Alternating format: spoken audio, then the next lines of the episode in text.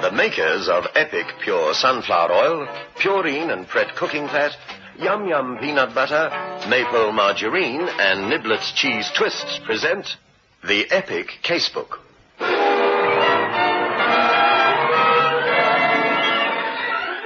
In which Inspector Carr investigates.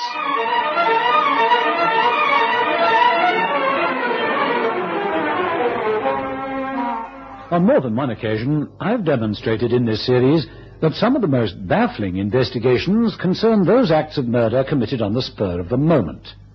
Crimes which are not planned in advance, or premeditated, of course, otherwise the crime would not be labelled murder, but committed on impulse.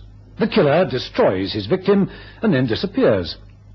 On the other hand, many a murderer has been brought to the bar of justice because the criminal takes so many steps to conceal his guilt as to lead the detective in charge of the case right to his very door. Too clever in concealing his tracks, an over-elaborate alibi and so on. Take tonight's story as a case in point. I'm not saying that the culprit would not have been arrested eventually. We'd have caught him all right. But his over-elaborate piece of deception accelerated the process. Let me tell you about it. I've called my story An Author's Ending.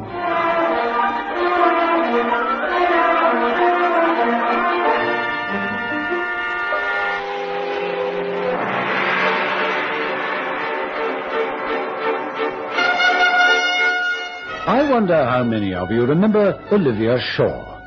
Today she's almost forgotten, yet she was a fine writer whose word pictures of the London scene delighted me.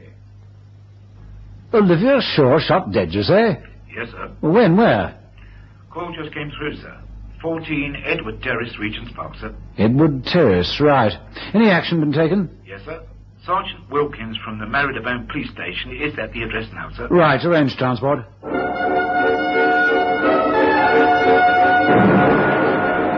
I was met by Sergeant Wilkins, who took me to the second floor where the murder took place. The dead body of Olivia Shaw was slumped across the leather inlaid desk, a gunshot wound disfiguring the left side of her face. The window immediately behind her was splintered into star-shaped fragments spreading out from a neat hole. It was a typical author's study. Two walls of books, wood paneling, a comfortable armchair, a leather couch, and a coffee table casually in one corner. Functional and extremely lived in. Sergeant Wilkins gave me his story. I was on patrol car duty, sir. Received a call to proceed here at 6.25 p.m. The report indicated that a woman had locked herself in a room and would not answer the door. I was met downstairs by a maid and brought up here, sir, where Mr. Hambleton was waiting for me. Mr. Hambleton? Who's he? The husband. Olivia Shaw was her writing name, sir. Oh. Is Mr. Hambleton here? Yes, sir, in the drawing room downstairs. You say the door was locked? Yes, sir. Mr. Hambleton said his wife had been in the study all afternoon. Yes, she's been there all the afternoon, Sergeant. I'm getting worried about her. Worried, are you, sir? Is that why you telephoned the police saying it was urgent? If you and your wife had some sort of quarrel, then I Uh, suggest... Give me patience. Don't you understand what it might mean? She's... uh, Well, like all writers, my wife is given to fits of extreme depression. Olivia! Olivia! Uh, You see what I mean, Sergeant? Well, if you're so worried, why haven't you broken down the Oh, door? look at this door, Sergeant. It was built a hundred years ago, solid as a rock. How are we going to break it down?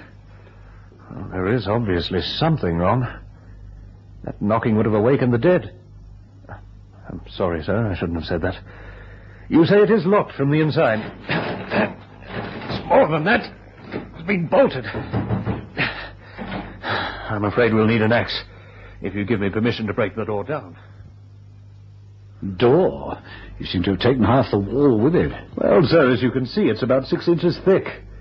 We had to take it off its hinges. Because it was bolted? Yes, sir. You are certain it was bolted from the inside? Well, positive I left it for you to see, sir. As you see it now, it's just as we found it. Hmm. Nothing in this room's been touched? Nothing, sir. I let no one into the room. They saw her at the desk, of course. It was obvious what had happened. I then sent them downstairs, posted the constable at the gate till your arrival, and I remained here. Right. Well, let's have a look. Yeah. That hole in the window lines up with the roof of those flats opposite. Constable, uh, nip across there, will you? Get on the roof and see if you can find out anything. I want you to shine your torch towards this window. Right. Ah, Olivia Shaw. Hmm. way where'd go? I saw her on television once, sir. Some highbrow panel thing. Never read her books. I have. Read every book she had published. A guide to toxicology? Now, what on earth would she be doing with a book on poisons, or more accurately, a guide to poisoning? Well, probably in the process of writing a murder mystery, sir. Possibly, but crime writing was hardly her line of country. Oh, there. Look at this writing. She's calling her book Bitto's the Pill. What's that? Sir? I fished that crumpled paper out of the basket. Looks as though it's got some writing on it. Yes, sir. Same sort of paper as this foolscap, sir. Hmm? Here we are, sir. Thank you. Oh, well, well, well. Title here Poisonous to the Taste. Oh, well, that probably explains the book on poisons. Yeah, come to think of it, where's the pen? She must have been using a pen. It's just by the desk on the floor, sir. Although, there is something strange somewhere, sir. Hmm? If Olivia Shaw was writing when she was shot, the pen would be on the desk. Or it would have rolled off the front of the desk. Not there, right at the back. Well, it could be, Wilkins. The bullet wound on the left side suggests that she turned her face just as the killer fired. No, it's consistent, all right. Hey, wait a minute. Uh, oh, there's the constable with a torch on that roof. Good now. Let's see. Hmm. Yes, it's how it happened. Uh, Her head had been just about here. That lines up with the hole in the window and where the constable is now. All right, let's go downstairs.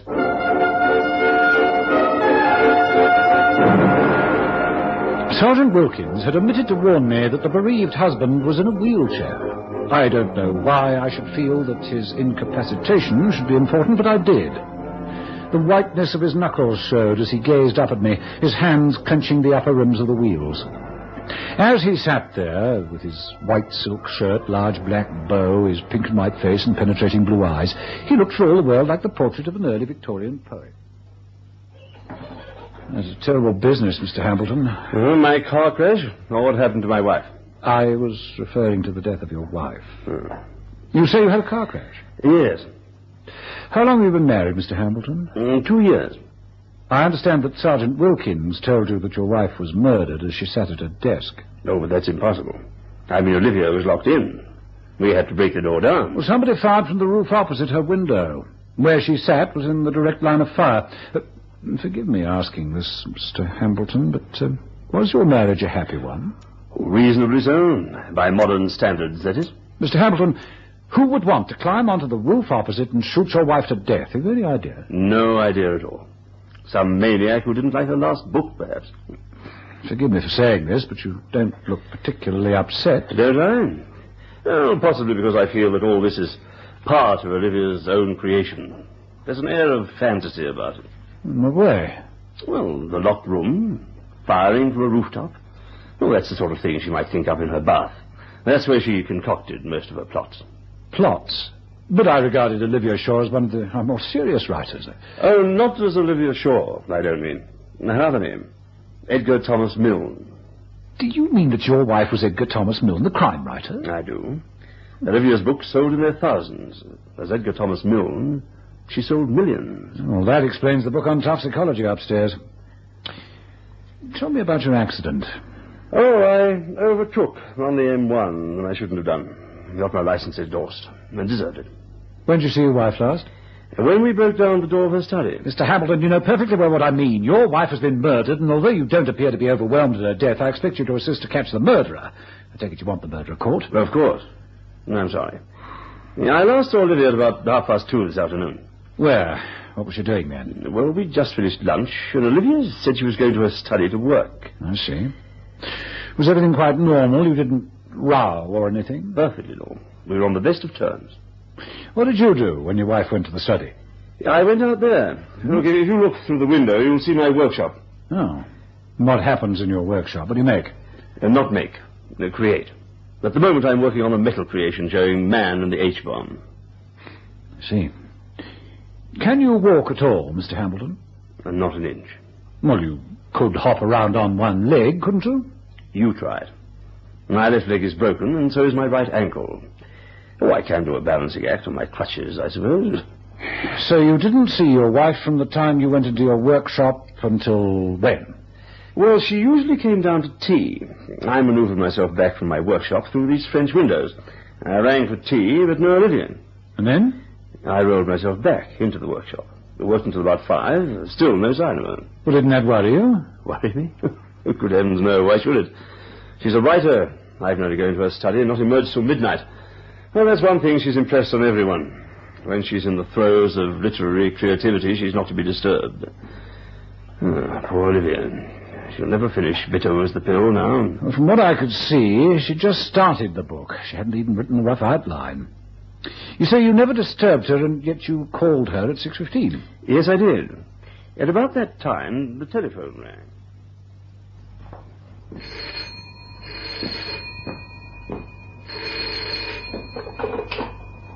Regent 1612. I want to speak to Mrs. Hambleton, please.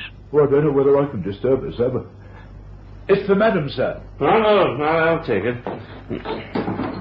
Uh, hello, Hambleton speaking. Oh, hello, Mr. Hambleton. We'd very much like to talk to your wife, if we may. I'm sorry, my wife can't be disturbed. This is Connor speaking. There seems to be a conflict in times and the proofs. It says that Phillips arrives at the house at 10.30, and then in the next paragraph it says 8.30. Now, which is it, do you know? We're waiting to go to press now. Uh, no, I, I don't know, Chap. I'll go and ask her. Just hold on, will you?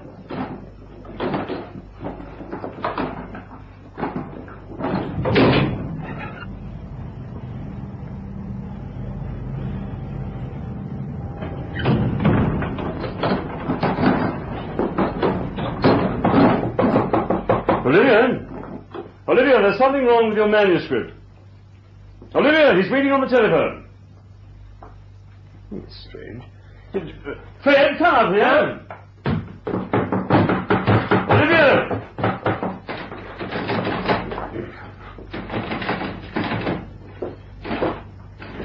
Seems bolted on the inside, sir. Honey Meadow doesn't answer. Yeah, she might have had a heart attack or anything.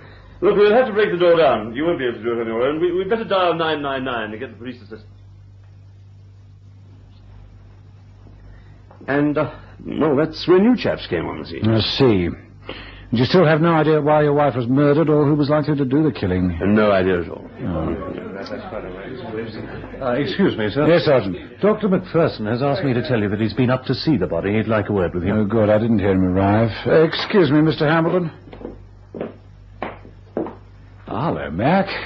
Glad you saw my note. What's the story? Uh, dead about an hour and a half to two hours. Shot with a 45, I'd say. What did you say? She was shot with a gun. You couldn't fire a pistol from... All right, Mac. You don't know the circumstances, and I've been a bit of a fool. Uh, come inside, will you? Uh, Mr. Hambleton, this is Dr. Macpherson. How do you do? Uh, you'll appreciate that uh, everyone who knew your wife must be suspect. Look, if you're going to ask this doctor to examine my legs to see if I've really been crippled or not, by all means. I didn't kill my wife. But I think you did. It's rare for a policeman to make such an accusation without first convincing himself that he could justify such a charge. For a brief second, I regretted my impetuous outburst, but only for a second, despite the police surgeon's statement. Uh, His left leg and right ankle are broken, all right. How dare you?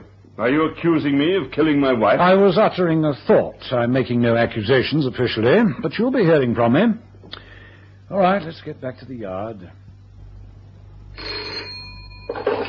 Yes? Operations here, Inspector. Yes. Motive all right, sir. Her husband is sole beneficiary. Ex-branch have taken a statement from the servant, sir.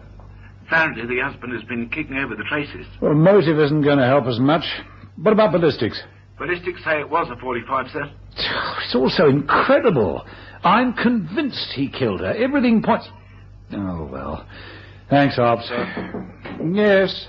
I hear you've been looking for me. Yes, I have, Mac. Your medical report. You sure the pistol was fired from a distance of about six feet, not from the roof? Perfectly. Well, you better sit down.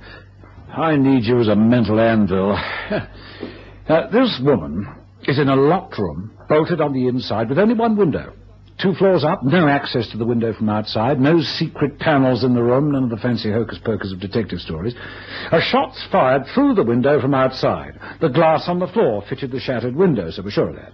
Just one shot. No other bullet found in the room. And we heard from Sergeant Wilkins that nothing was touched after he himself had broken down a locked door. Aye, no one could fire a pistol from the top of the roof. That's out. It's impossible, no matter how brilliant a marksman. In any case, you've read my report. Ah, well, I'm stumped. Yet I'm convinced her husband did it. Well, in all my years as a police surgeon, I've never come across a man who seemed less of a suspect. Two broken legs and a bolted door. a motive? Money. He'd been hitting it rather high before his accident, had our friend Hambleton. His gambling debts alone come to quite a few thousand pounds.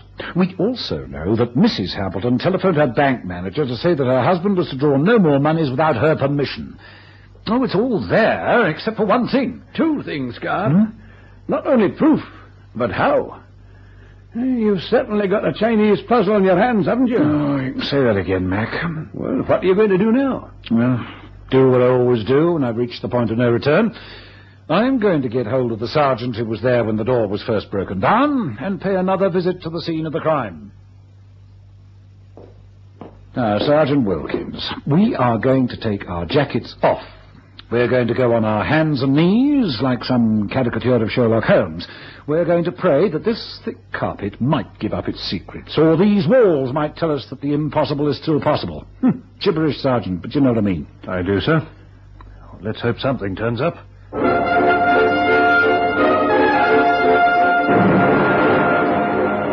In a manner reminiscent of the character created by Conan Doyle, Sergeant Wilkins and I began to peer through our magnifying glasses as we crouched on all fours.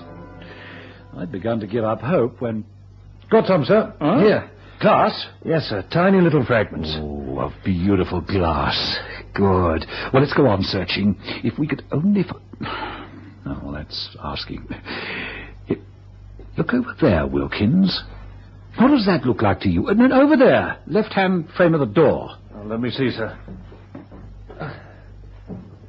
It looks like putty, sir. It is putty. That's where he bored the small hole. He must have a well-equipped workshop. That's how he managed to slide the bolt. Well, well, we've got him, Wilkins, we've got him. Oh, now, I'm being a little precipitate, Sergeant. Ignore the last remark. Let's go and have a look at that workshop, shall we? In the meantime, we'd better get that constable back on duty here again.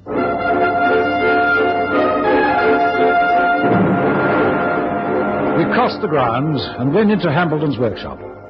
There was ample evidence of the man's tremendous creative ability abstracts, figures, metal designs.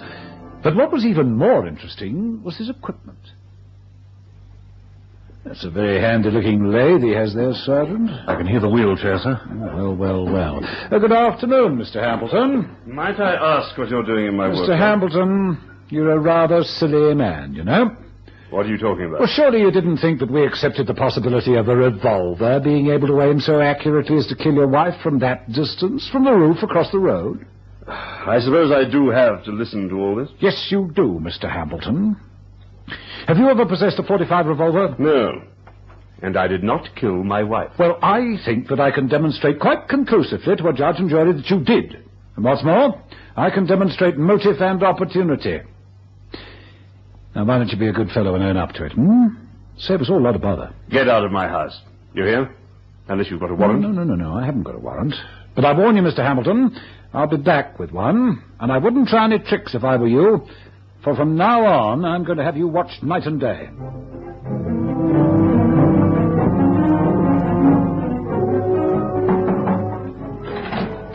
You sent for me, sir? Yes, Sergeant. I've been going through all the notes I've made. Still don't add up. But I thought... Yes, so did I. Wishful thinking. I've got a feeling that you've been used. Me, sir? Yes. All along I thought it was rather curious that a man like Hambleton should phone for police assistance merely in order to break a door down. His servant Fred could have got an axe and done so. Why need the police? I don't know what you mean, sir. Because he wanted you there to establish without any shadow of doubt that it was bolted from the inside. Now, this is what I think happened. Hambleton went to call his wife, as he told us. But when he knocked on that door, it wasn't locked or bolted at all. Remember what we saw on the framework? Yes, sir. hmm Now, this is the case we're going to present to the public prosecutor. I want to see whether you agree with it. I shall charge that Hambleton wheeled himself into the study, took up a position on the left side of his wife, and as she turned away from him, he pulled out a 45 pistol, shot her through the head. Go along with that theory, Sergeant? Yes, sir. Hmm? But there's, there's one thing that's worrying me. Yes? A 45 gives off a pretty loud report. Well, surely the servants would have heard something. Mm, not if a silencer had been fitted. Unless the study is so soundproof as to hold in all noise. I think the silencer's more likely. Yes, sir. Particularly as the noise could be heard through the window. Ah, yes, the window. Coming to that. Now, my theory is that the shot was fired through the window, all right, and that's where Hambleton's workshop began to prove its value. Now, all it takes, a couple of screws from the beading. He couldn't walk, but he could stand. He took out the window, stood it up in front of a handy block of wood he'd brought with him, and fired. With me, Wilkins? Yes, sir, I am. No sound was heard. He replaced the shattered window in its frame and screwed it up nice and tight. And then the clever Mr. Hambleton collected up all the slippers of glass and arranged them in front of the window, so that we, the stupid police, would think that the shot had been fired from the outside. What worries me, sir, is... Oh, well, go on, Sergeant.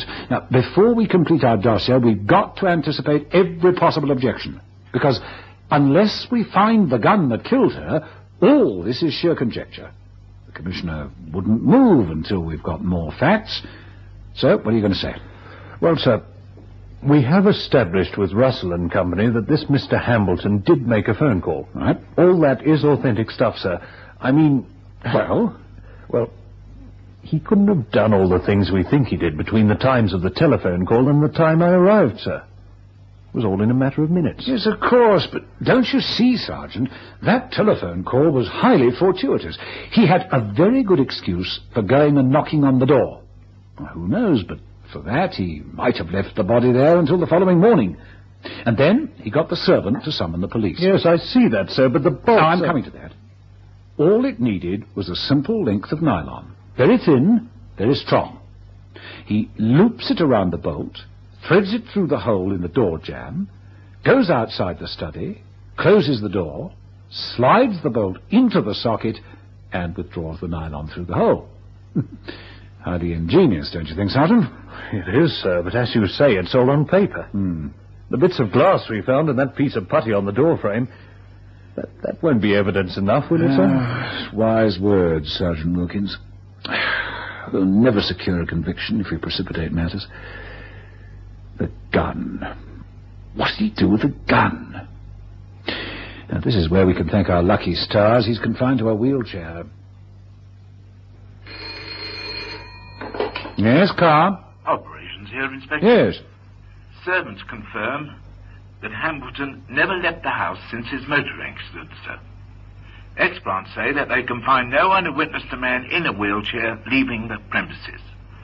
Neighbours on either side say they haven't seen any activity, sir. Thanks, Ops. That's our main hope, and by no means a forlorn one. Now, get through to Marylebone. I want a dozen men with the worthy Sergeant Wilkins in charge.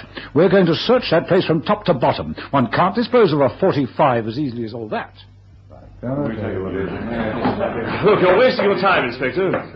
You've had all these men making a mess all over the place, churning up the garden, now my workshop. You've been here for three hours. I've looked in all the cupboards, sir, everywhere. If any of you have touched any of my models... What are you looking at, Hambleton? That's a nice metal vase. And there it was, the final and the most important piece of the jigsaw puzzle. A Sten 45. And with it, the silencer. Uh, I've just read your dossier on the Hambleton case. Brilliant. What a cunning devil. No, he wasn't, you know, Mac. A clever metal worker, but he gave himself away from the start, although I didn't spot it immediately. Oh, and how was that? Well, you see, Mac, when Hambleton said...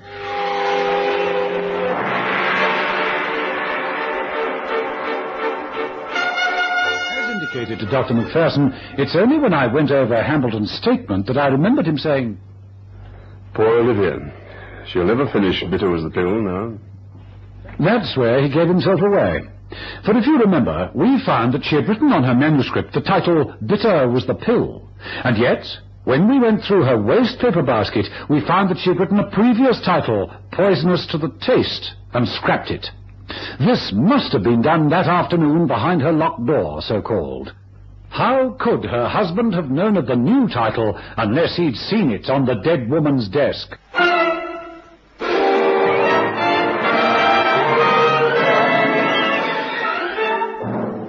The Epic Casebook was produced by Michael Silver for the makers of Epic Pure Sunflower Oil, Maple Margarine, Yum Yum Peanut Butter, and Niblets Cheese Twists, with Hugh Ross as Inspector Carr. Listen again next Thursday night at 9.30 to another exciting story from our Epic Casebook.